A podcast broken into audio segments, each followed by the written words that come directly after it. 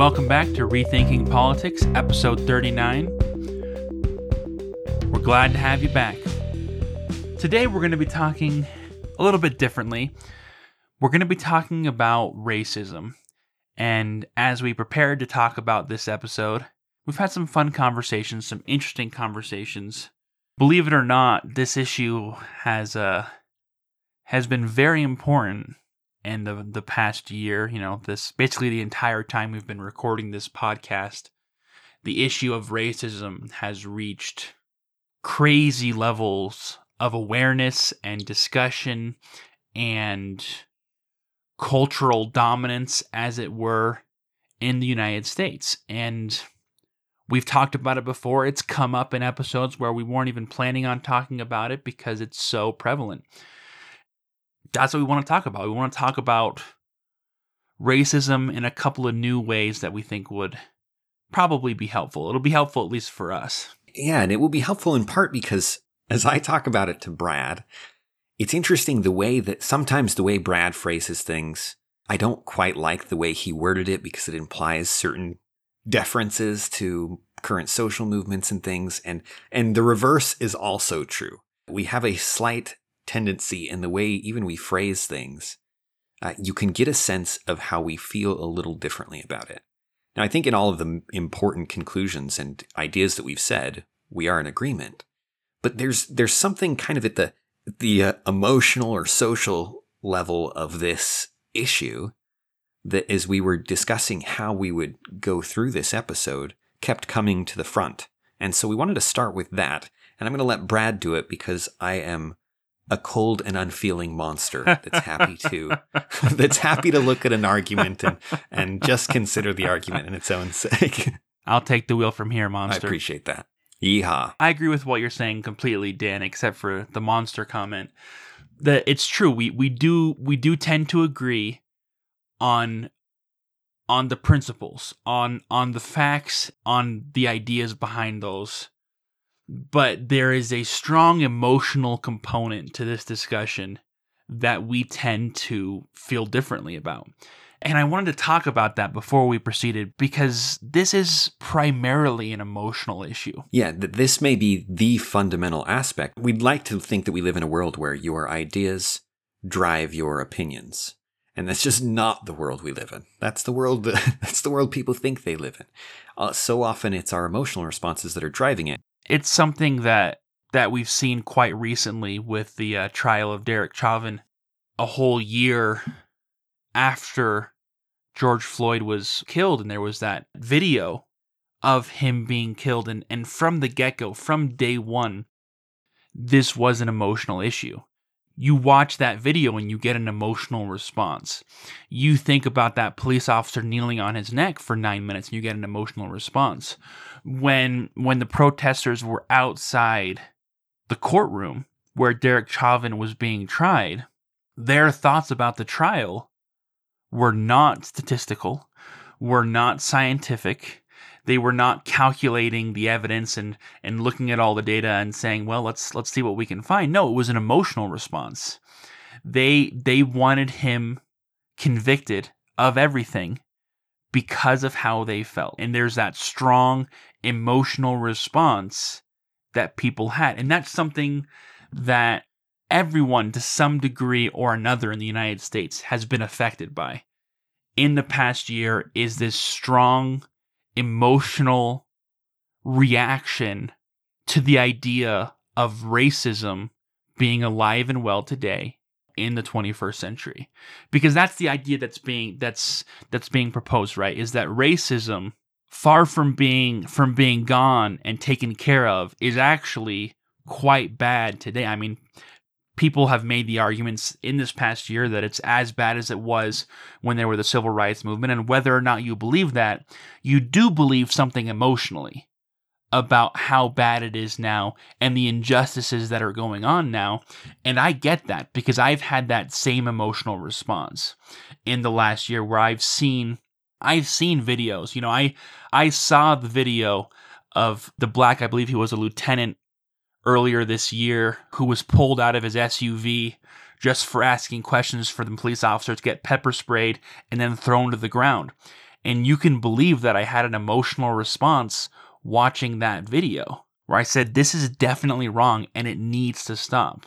And that has an effect on the ideas that I have. You know, emotions carry into everything else that we do, and, and they've carried into how I think about the issue. And that's something that's definitely affected me as I've talked to Dan about this issue. And let me begin by addressing what some people will immediately think. They'll say, Brad, you got to get beyond those. Well, at this point, you'll get one of two views, right? You'll get Disney, trust your heart.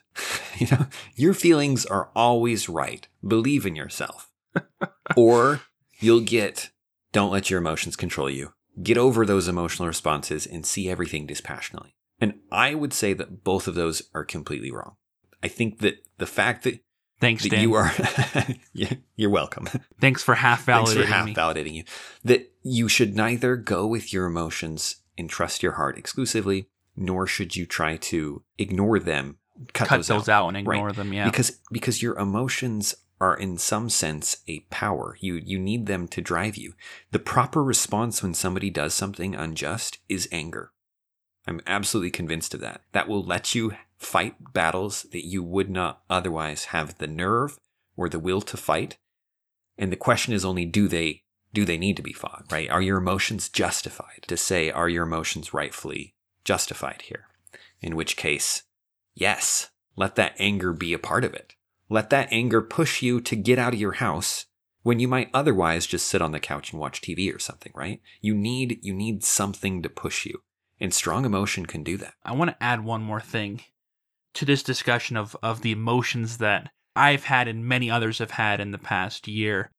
And that's the other response that I've had. As a white man in the past year, there's also been a feeling of fear. Of fear that anything that, that I say or do can be misconstrued, right? That I have to walk a very delicate balance in order to not be construed as racist, right? Right. That I read Ibram X. Kendi and I look at uh, white privilege, white fragility. I've been studying these things and looking at these things and listening to people's conversations and people posting things and talking about things in these articles. And there's this general sense of fear of this idea that if if my whiteness is what causes me to be racist, in the eyes of these popular ideas that have caught hold on an emotional level with everyone, including me. So it's just kind of awkward for me to be on, on, on both sides here, but including me, then then where does that leave me in terms of of what I should do or say or act in regards to race, which is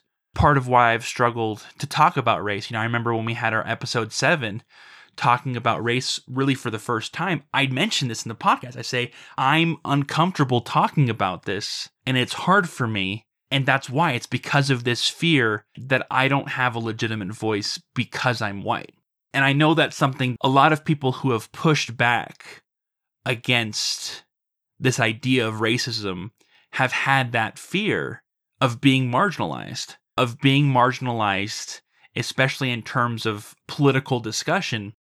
It's interesting because everyone is having an emotional response to to what's going on and I think like me a lot of people are having mixed emotional responses, you know, and these are just two types of emotional responses. There are many others because of how big it is, because of how big racism has become in the past year in terms of political discussions, in terms of news coverage, in terms of water cooler conversations.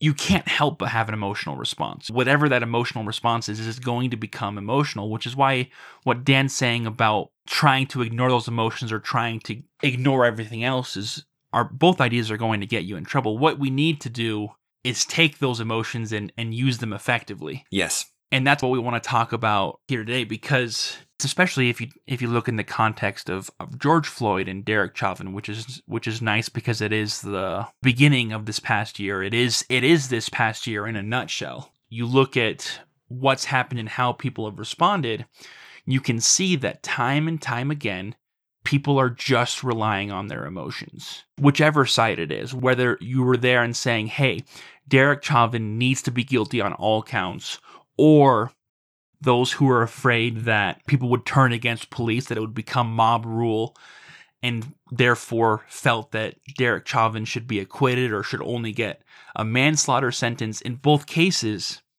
people were mostly acting from a place of emotion, not from a place of of rational thought, right? And if you asked most people what they thought about the case, most people weren't bringing up specific pieces of evidence. And that's because it wasn't about the evidence, it was about the emotion.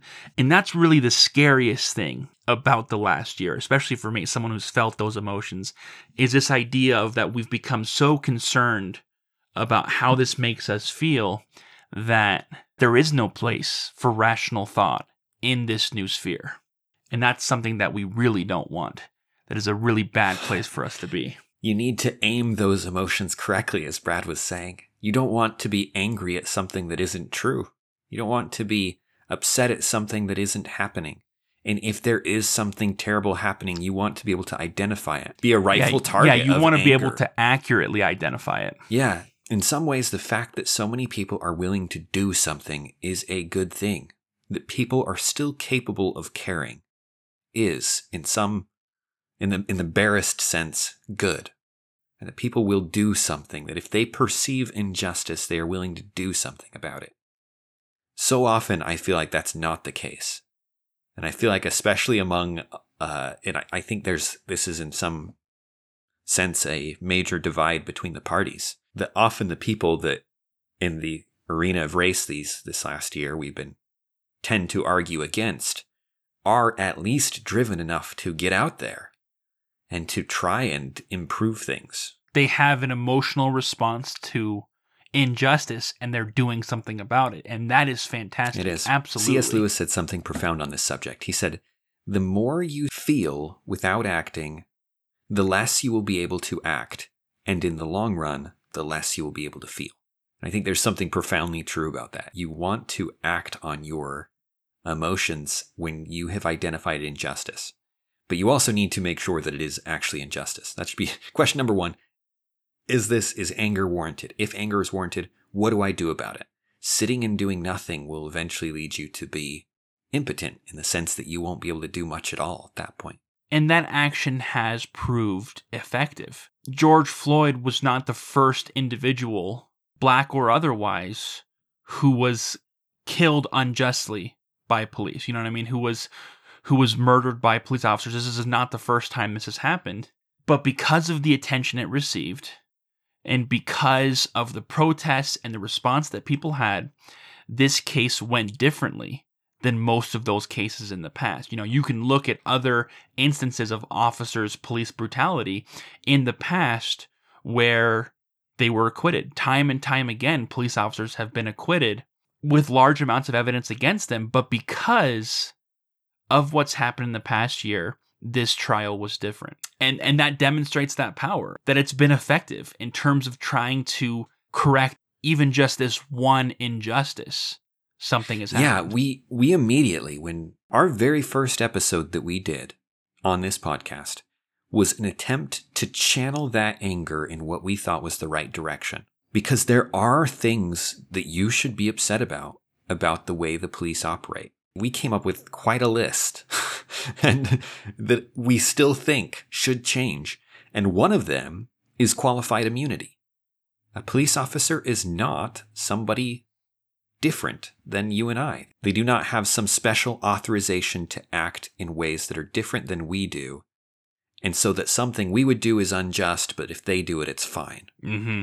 There is one moral standard that applies to human beings, and they are human beings, and they must live by it as much as anybody else. And on that point, Derek Chauvin received no benefits from his badge Yeah. and shouldn't receive any benefits from his badge. He should be tried as a normal person. I, I have such mixed feelings about the trial, the way that you described it as as murder. I'm not sure if it was murder, but that he should be tried with that potentially on the table. Absolutely. And you were saying the emotional responses to people to people reacting to the trial. It bothered me so much that I ended up looking more and more into it, even though I didn't want to. I'm not I'm not a jury member there. I don't have to have an opinion. You know, I don't have to declare him guilty, and I don't have the time to go through it. Guilty or not guilty. Yeah, and I don't yeah. have the time to go through all of the evidence, and didn't and didn't want to. But I ended up looking at more and more until at least I could feel comfortable with the verdict they gave. Not saying that I agree with it or I think it's the right verdict, but can I see how a reasonable person, someone I could talk to, not just someone driven by fear and social pressure, could come to that conclusion? Yes, I can. And that was enough for me because my fear was that the pressure of the mob convinced them, right? That the people outside Mm-hmm. and the social pressure got to them. Now, is that what happened? It might be what happened. That might be true. I don't know. But I can see that it doesn't have to be true. And that's enough for me to give them the benefit of a doubt for now. That that there was legitimate Yes. evidence to convict him of of murder. Yes, there are reasons to suspect certain evidence that's given that was counter to that narrative, right? There are things that are presented as true in evidence that may not be true. hmm And if you look at police trials in the past, there are times where there are straight up lies that are presented to protect police officers. And, and it's not just police officers. Obviously, in every trial, you're going to get things that are things that people claim are evidence that isn't. But really, really, there is a tendency uh, in the police to protect their own. And, and it makes sense. It's one of the systemic problems with policing we pointed out in our episode. The internal reviews and just the way it works, the there ends up being biases in favor of the police that shouldn't be there. But anyway, all that's to say that I it's the kind of thing that kept me up at night. And I I watch a lot of politics. I can I can be very cold in terms of my analysis, pretty numb in a lot of cases. But that haunted me. I could not sleep thinking that this was simply mob justice. Now, is it, as I said, it's possible it was mob justice, that, that the pressure got to them and that an appeal should happen and that a retrial would find something else. But that's something that they will have to work out, right? That's not our, not our job. And I did not look at it close enough to say that's right or wrong. And in that, Dan, you've you've made the case for what we're talking about this episode, where you had an emotional response to what was going on. You had this visceral fear about the idea of justice getting thrown out the window and us returning to a state of mob rule, which is something that a lot of people have been afraid of in the past year. The protests alone that have turned into riots have scared people. And the idea that a, a court case could be decided because of the fear of a mob is one that, that a lot of people felt. You know, I don't think you were alone in feeling that.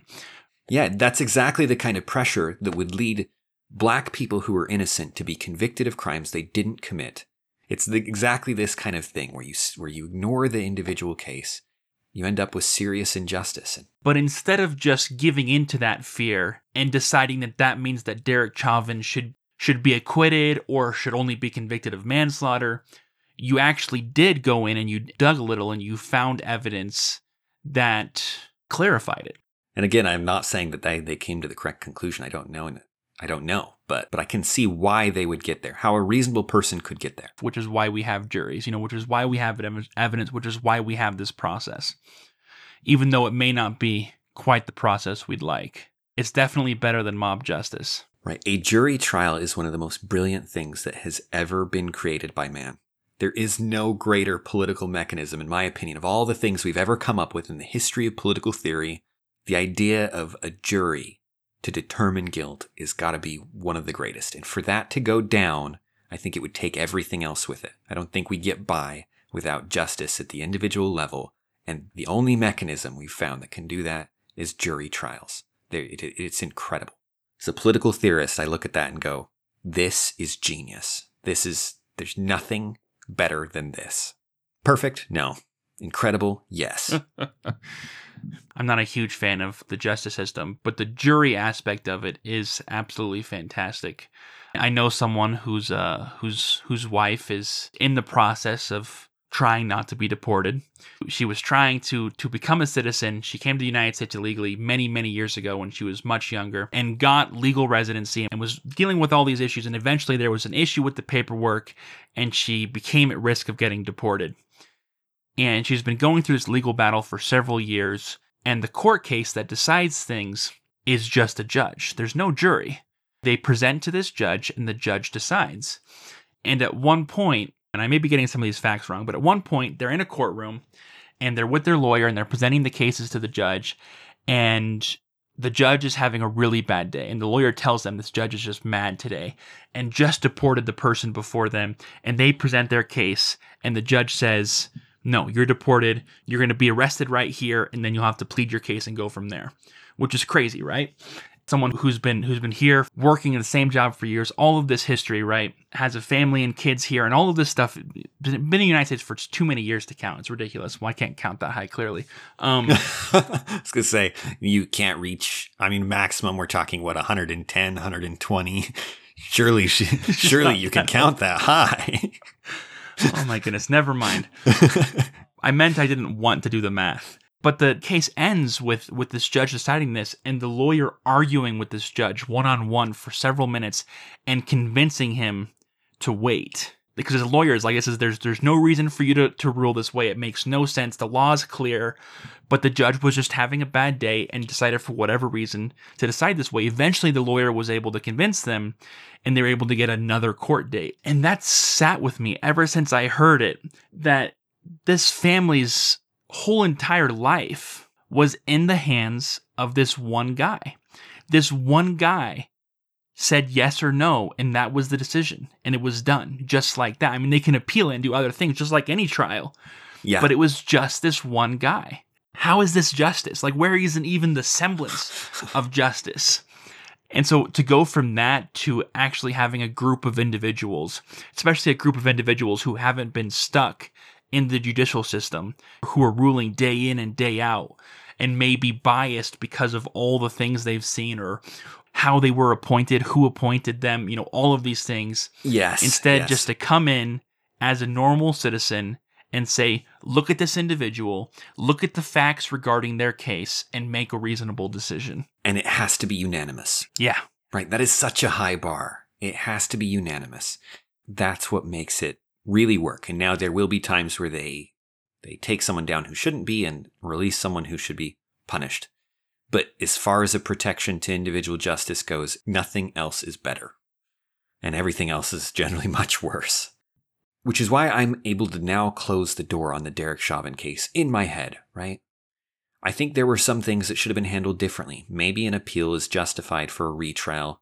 They should have moved it out of there. When Brad and I were talking about it and what you would have to do to find a jury that wasn't in some sense biased, you would have to find people in other countries to be the jury members, right? You'd have to get it out of the country because so much politically is at stake. And so many people knew about it. It made, you know, so well known. And then the way that they allowed testimony on the on just the sheer emotional impact in things, all of this is, gives good reason for there to perhaps be an appeal. But if that, that appeal may very well fail, and even if it succeeds, they may very well arrive at the same conclusion. And I took the joke farther, Dan, because people in Europe protested after George Floyd. You know, people true. in Europe, they had major headlines about the Derek Right. Chauvin case that really what we needed is people, whether in the United States or outside of the United States, are living in such isolation that they haven't read a newspaper in the last year. We need to find those people and, and fly them fly them out for this trial because Or fly the trial out to or them. fly the trial away- out to them. Get it away I, from I the- don't know, but but never has a trial had such media coverage, literally worldwide. Of the seven or eight billion people in the world, the number who have heard George Floyd's name is crazy high. Yeah. It's crazy high. I mean, it is truly a worldwide phenomenon. So trying to have a an unbiased jury is a nightmarish task. I'm just very glad I was not the judge for that case or one of the lawyers. Well, and partially out of fear for what might happen to you.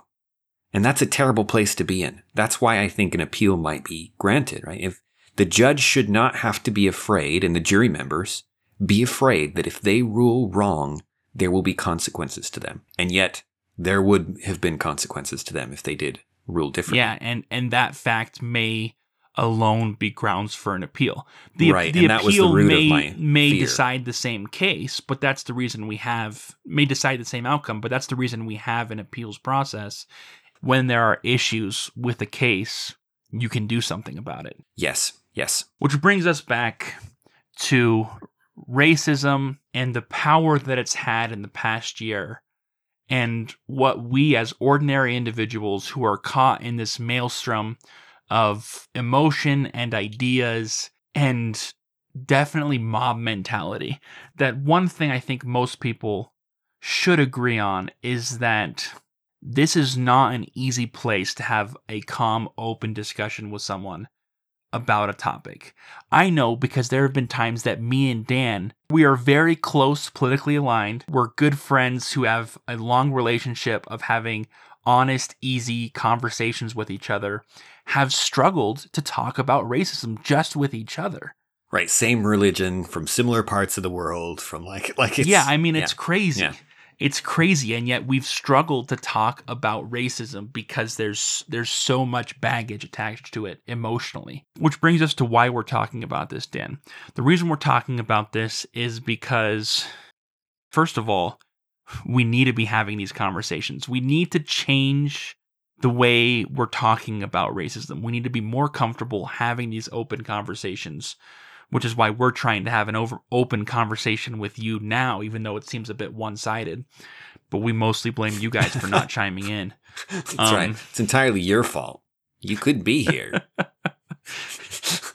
But seriously, uh, I feel like I'm just opening myself up here, but but I really want to I want to see this change. I really do. I want people to be comfortable being uncomfortable and having these conversations about racism. And part of that is accepting that there's all this baggage and accepting that there's going to be some pain involved in having these conversations and that that's okay and that we have these emotions and we have these thoughts and ideas but we need to temper those emotions and thoughts and ideas with facts with Yeah. data Get him pointed at the right things. that's hard to do with this issue but it doesn't mean it can't be done As a standing offer for anyone who's upset at the way the police work, please look at the many reforms that can happen. The drug war needs to be rethought. With that, the way that no knock raids work, and a number of other circumstances where police and people are put into circumstances where it's likely that, that things can go south. Um, you can do a number of things. You can improve police training. Uh, I've heard recently some people proposing concrete ideas on that that are beyond me. I don't know the details of their training as it is, but but you can find now some people who've been considering it over the last since George Floyd died, people who've been trying to figure out how you could improve the training to get them to be able to handle dangerous situations better in a way that isn't dangerous to the police officer. And I think all of these are areas where you can improve things and you would see better outcomes. And you can find more details with those in our episode on policing and on the drug war and what we think should change in those spheres. But that obviously doesn't address yeah in in many ways dan bringing up those issues is dancing around the main fact and the main fact that underlies all of those is that racism is not the main driver of these problems that's really what dan's arguing because if racism was the main driver then you should look at racism first and then look at those other things. And what we're arguing is that racism is not the main driver. And that's not to say that racism isn't an issue. It's an important distinction because there is racism that occurs. I, at least, am not just saying that the old classical racism of, you know, one one bad apple, one racist cop, but there may be there may be precincts that are racist. You know, there may be areas of certain cities, certain states where racism is an issue and, is a primary issue. and and Yeah. is a systemic issue that needs to be addressed. What I'm saying is that if you look at the data and you look at it generally nationwide, the data does not seem to indicate, at least from the data that we have, that the primary issue is specifically in police brutality, in police violence against individuals, the primary cause, the primary issue behind it is not racism. It's something else. Racism is not the primary determining factor. It's not really even one of the top determining factors when you're looking generally at the United States.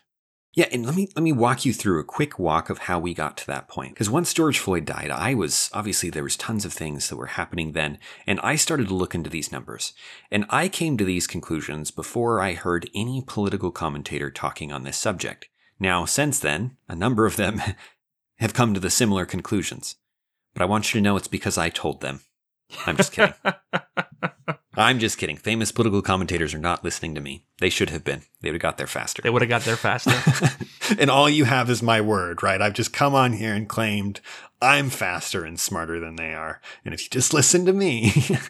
but here's the data. I'm going to go through three studies really quick to kind of situate you here. This first one is titled, and this is the most painful of the titles a multi level Bayesian analysis of racial bias in police shootings at the county level in the United States, 2011 to 2014. We'll put the link in our episode description. So after hearing that title, Dan, I've I've changed my mind. I'd like to go back to just feeling emotions and not thinking about things. yes, studies are dry, and, and if they're done well, they're emotionless because they're just trying to interpret data. Right? They're just trying to give you some of the details. One of the things this study establishes is the need for better data on things like encounter rates and that kind of stuff. The main claim of this study is that even if you look at the county level and things, you're going to see a disproportionate amount of police violence against minorities. Disproportionate in reference to population. So, a minority in some place makes up 10% of the population, you will find that the police violence against that, those minorities makes up more than 10% of all the police violence. It'll make up 20% or 30%. Yeah, it's that statistical disparity that Kendi talks about. Yes, and this feeds directly into Kendi. The second study I want to point you to is it was published in 2018, so that one was 2011 to 2015, I think the years were. It was 2011 to 2014. It was published in 2015. So this study is from 2018, and it's titled Do White Law Enforcement Articles Target Minority Suspects? You said articles. Do white law enforcement officers target minority suspects?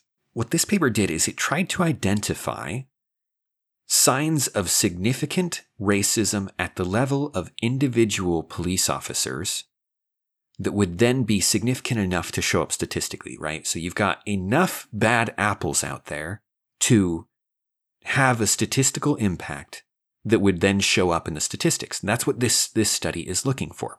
Because obviously we know there are bad apples out there, right? Occasionally you get you're going to have racist cops. If they're frequent enough, then that will really shape the overall statistics. Right? Then it would it would actually show up. You'd be like, in other words, is the reason for that disparity caused by racist police officers? Precisely. There's a, there, there's a disparity of police violence against minorities. Is that caused by racist cops? In racist here, we mean in the traditional sense. Yeah. We mean white law enforcement officers who are targeting minority suspects. Yes. To use random wording. To use random.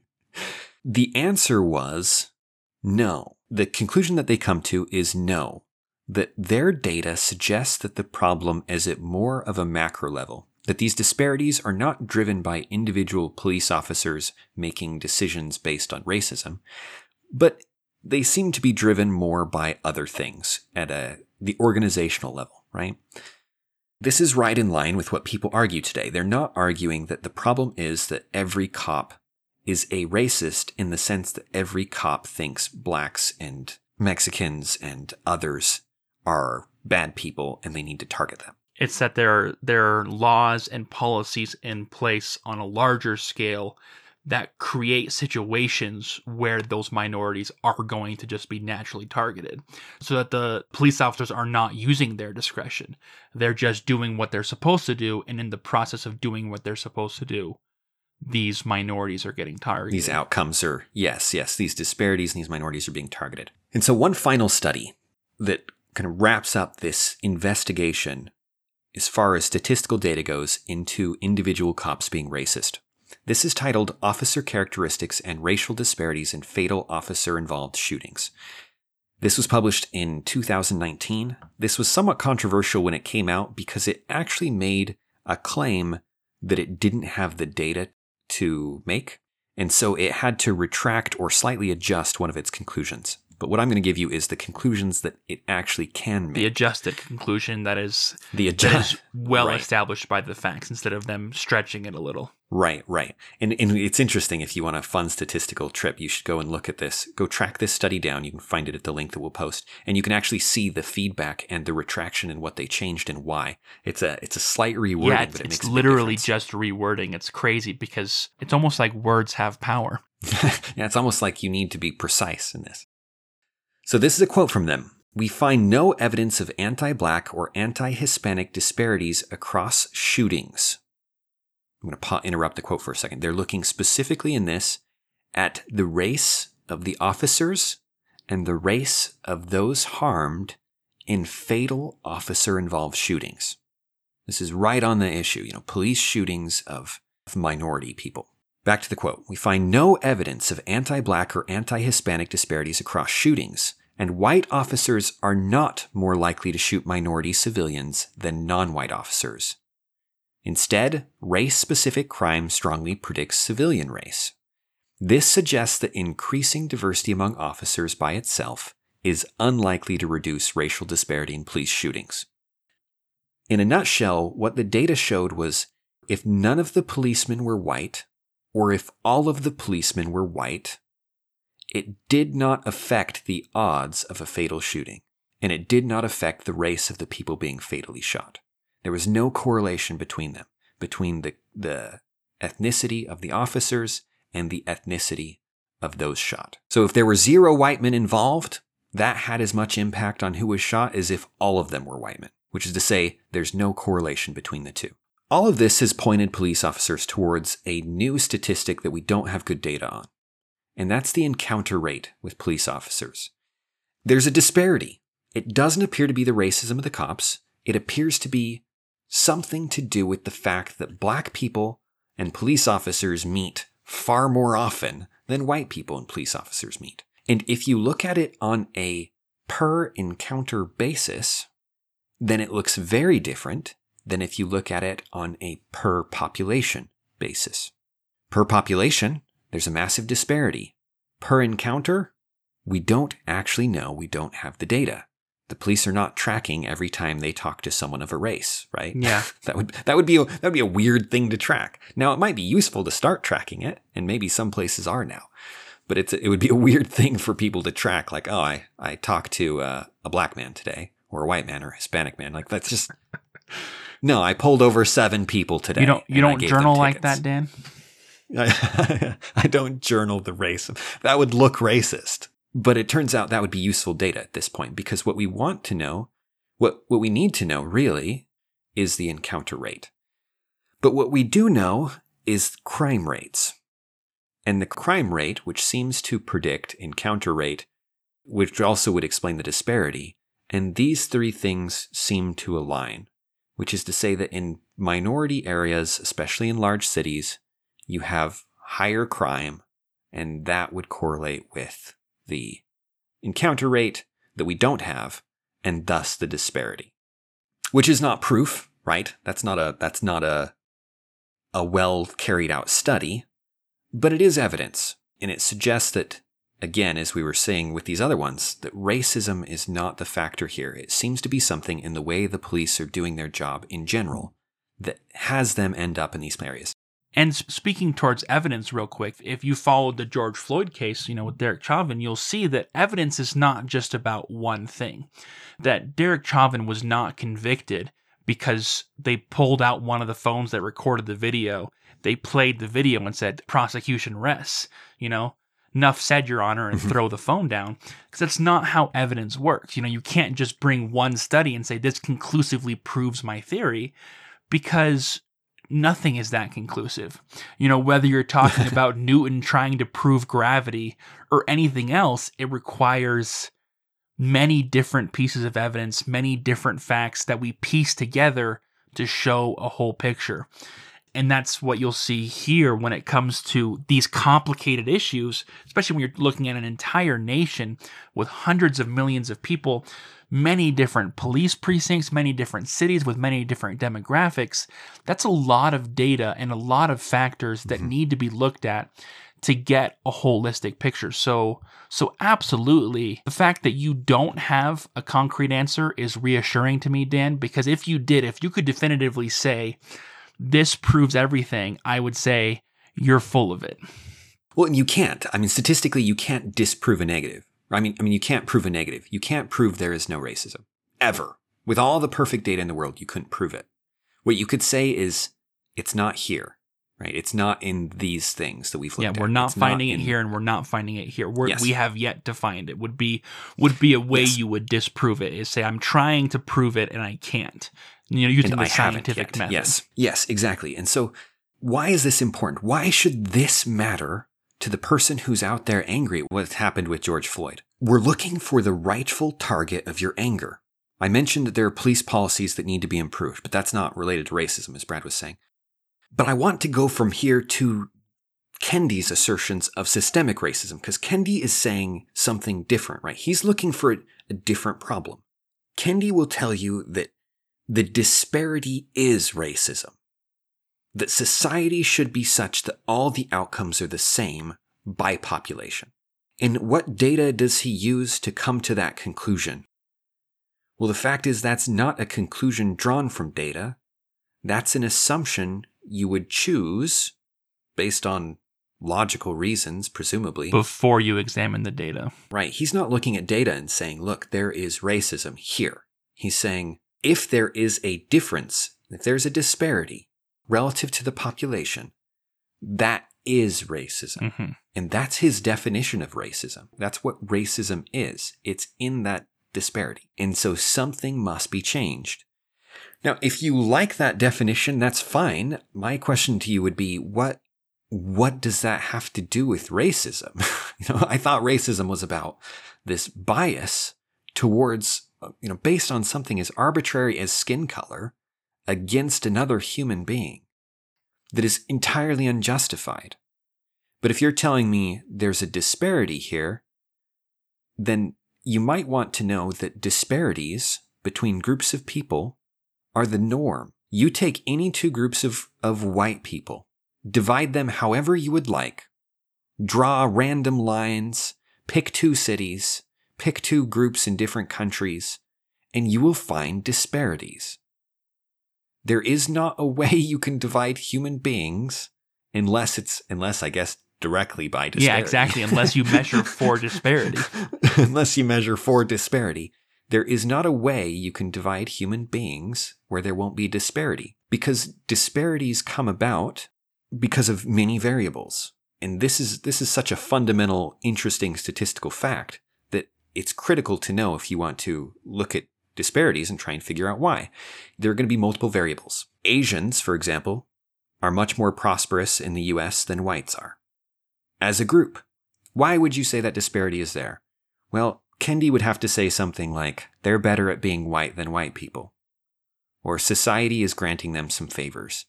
But it turns out that wealth tracks really well with age. No surprise there, the longer you live, the more money you get to earn. And the Asian population, on average, is something like 20 to 30 years older than, say, the blacks or Latino populations. They should be more wealthy. They're older. You know, they've worked longer. Is there some injustice in that disparity? Maybe there is. Maybe it's just age. That's one variable. You could then look at location. People who live in the mountains make less than people who live in a port city. And there's there's kind of a hierarchy in terms of of of how much you're going to make based on the kind of location you live in and its access to trade. What does that have to do with Mhm. it? Does Kendi take that into account? No. He doesn't. He would say racism. He would say the difference between a person's wealth living in a mountain and a person living on a coast, racism. When the difference is actually probably something to do with the fact that it costs more money to transport items Yeah, yeah. right? Like this is a this is basic reality of economics. And it is such a weak claim to racism that it should be discarded and discarded as rapidly as possible so that we can start looking at these things. But because of the emotion that's taken place in the past year, Ibram Kendi's ideas are being accepted at They're face value. mainstream. Like that They're is how people and- are yeah. viewing the world is Ibram Kendi's not because it makes sense, not because it's even helpful because it's really not, but because it feels good and it's popular. And if you say it, you win arguments. One of the most effective ways to shut up your opponent is to bring up racism. And so and so instead of looking at other factors, instead of looking at even the causes for disparity, there is a disparity with police shootings.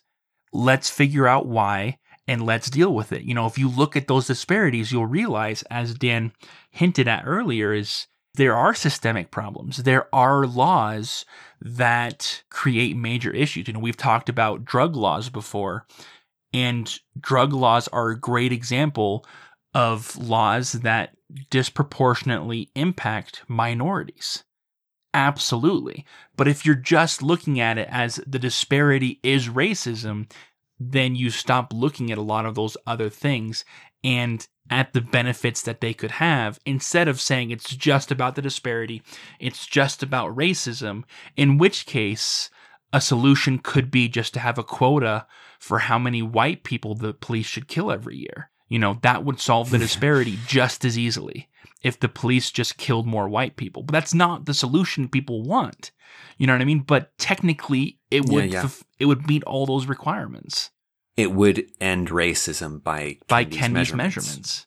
I'm glad you mentioned uh, quotas because quotas end up being so easily tracked, and for in terms of disparities, that that is often what's used. Right? That's what people go to with affirmative action in these things. Exactly. I just keep thinking if what I really want, and this is what I personally really want, I want to make life better for everybody. Mhm. And how do we specifically do that for minorities in a part of town that, that you can look at the numbers in the FBI crime statistics, right? Crime is rampant in these areas. I don't think that's a disputed fact.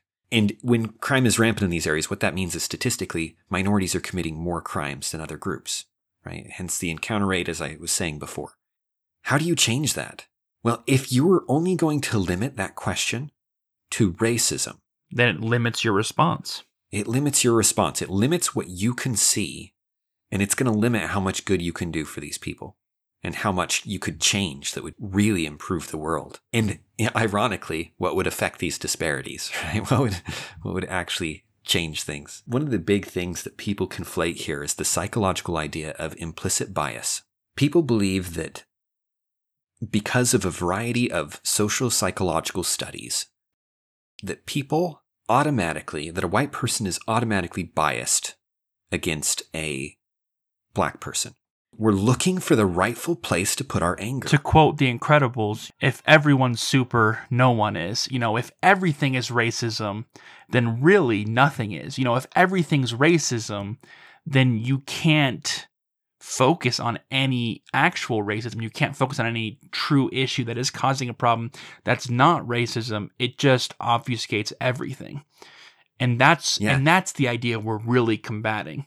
We're saying that there is something that's happened in the last year that have opened people's eyes to an issue, which is good, but don't let that issue get in the way of reality, of what is actually going on. You have to know what is going on in order to fix the problem.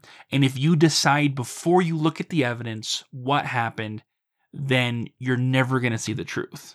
You take those feelings, you take that passion, and you use it to find the truth. Use it to find the answers that will actually help solve the issues. And that's when you're going to really accomplish some good. As Brad was saying earlier, you have real power here. You have real power. Make sure it is used justly. Make sure you are finding the actual problems and solving the actual problems. With that in mind, what you would want is a multivariable analysis that looks at different spheres of life that can take into account all of the studies done on the subjects in these spheres. It could look at education, it could look at jobs, it could look at uh, you know, things related to poverty and, and criminal justice and interactions with the police and so on. And you can try and track those and put them side by side to try and find where systemic racism is occurring, where the system has a problem that's biased against a race because of the race. Not for some unrelated third factor, but because of their race. Britain did that. We'll link this, the report from this commission. They got 10 people, 9 out of the 10 are minority of some kind, and they looked at different spheres and they they go through, there must be hundreds of studies referenced in this report. It's several hundred pages long. And they go through looking for systemic racism in the British system. Well, I would say they were actually they did a better job than that because they were just looking to understand the disparity. They said there is a dis- because Yeah, they weren't yeah. looking for systemic racism. They weren't. They didn't have like Kendi did the yeah, yeah, the yeah. problem Confirmation Yeah, bias. exactly. They already knew what the problem was. No, they said they were only looking at one problem, which is the disparity. They said there's a disparity in the UK with minorities. Let's find out why. Yes, uh, you're exactly right. Because you- have to account for the, if you want to say how much of the disparity is racism, you need to know how much of it is not racism. Mhm. And, and that's, that's tricky. That requires, as we said, a multivariable analysis. So you need to be able to look at each piece that's influencing it and say it's influencing it this much. To do that, you have to run, you have to have studies that try and control for all these things. What they concluded is that they could find no evidence of systemic racism. Again, no evidence, right? This is not, there is no systemic racism. That's an impossible claim to make. But there is no evidence of systemic racism. And they have a incredible list of things that they think contribute to the disparities. and a- lengthy list of practical real life solutions of things you can do. And some of them we agree with and some of them we don't. But more than anything, we're just excited to see a study that is legitimately looking at this problem saying this is a real problem, this disparity, these people who who are suffering, what can we do to fix it? Which means first of all figuring out what's actually causing the disparity and then looking at what can be done. Right. They I don't know if they would accept or understand our our initial claim about disparities that some of them are from such arbitrary factors. They're looking at the disparity as a problem to solve.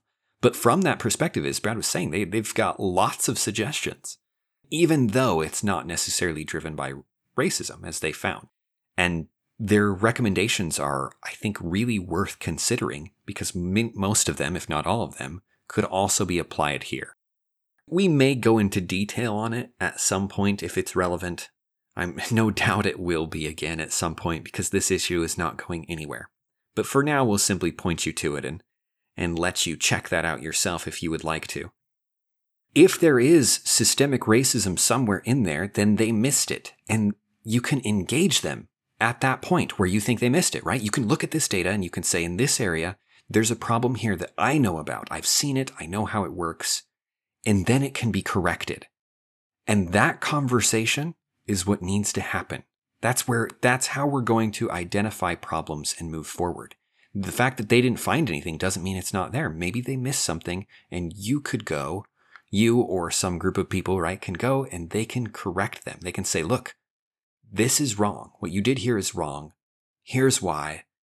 Begin this discussion, identify the problem, fix it. And with that, thank you for listening. This has been episode 39 of Rethinking Politics. You can find our podcast anywhere that podcasts are available. You can email us at rethinkingpoliticspodcast at gmail.com. You can find us on our website at rethinkingpolitics.podbean.com. You can also support us by visiting our Patreon, which you can find a link to on our website. It is now fixed and works properly. And you can reach us on social media on Facebook, Instagram, and Twitter.